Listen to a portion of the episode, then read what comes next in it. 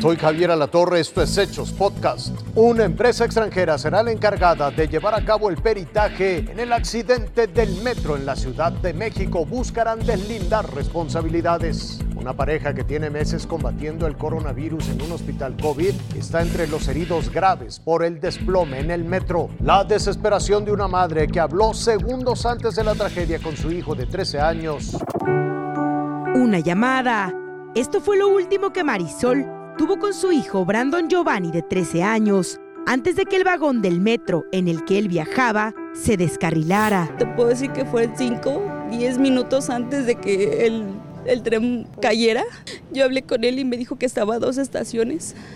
En tu casa no hice más que hacer pequeño movimiento cuando vi las noticias. Le hablé a mi hijo, enseguida ya no contestó.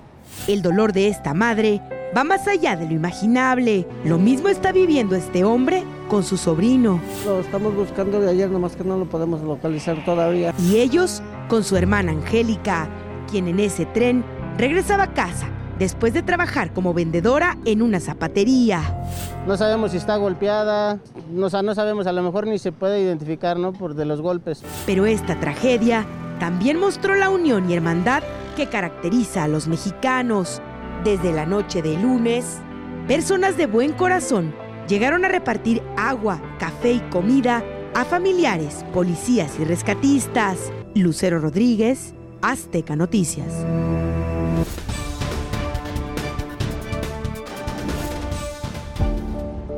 Jazmín y Juan Carlos, una pareja de enfermeros que trabaja en el área COVID del Hospital Belisario Domínguez, hoy se debaten entre la vida y la muerte en el mismo hospital.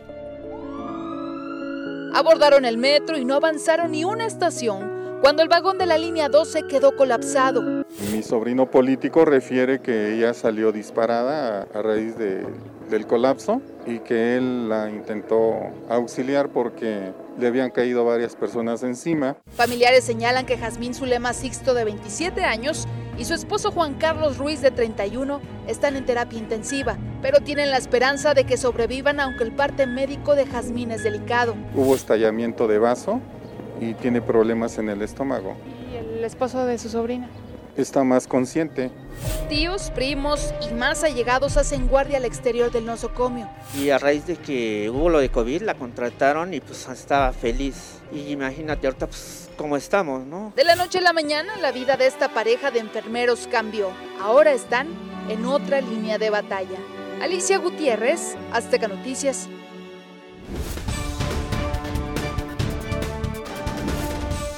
Las imágenes que dan la vuelta al mundo dejan dolor para los habitantes de la capital mexicana, además de otra marca imborrable en la historia de un sistema de transporte que tan solo en 2020 tuvo una afluencia de 199 millones 466 mil 600 personas en toda la red.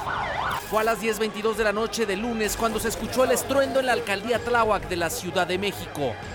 Se desplomó un puente de la línea 12 del metro capitalino en Avenida Tláhuac, entre las estaciones Olivos y Tezonco, lo que provocó la caída de dos vagones del convoy que pasaba en ese momento.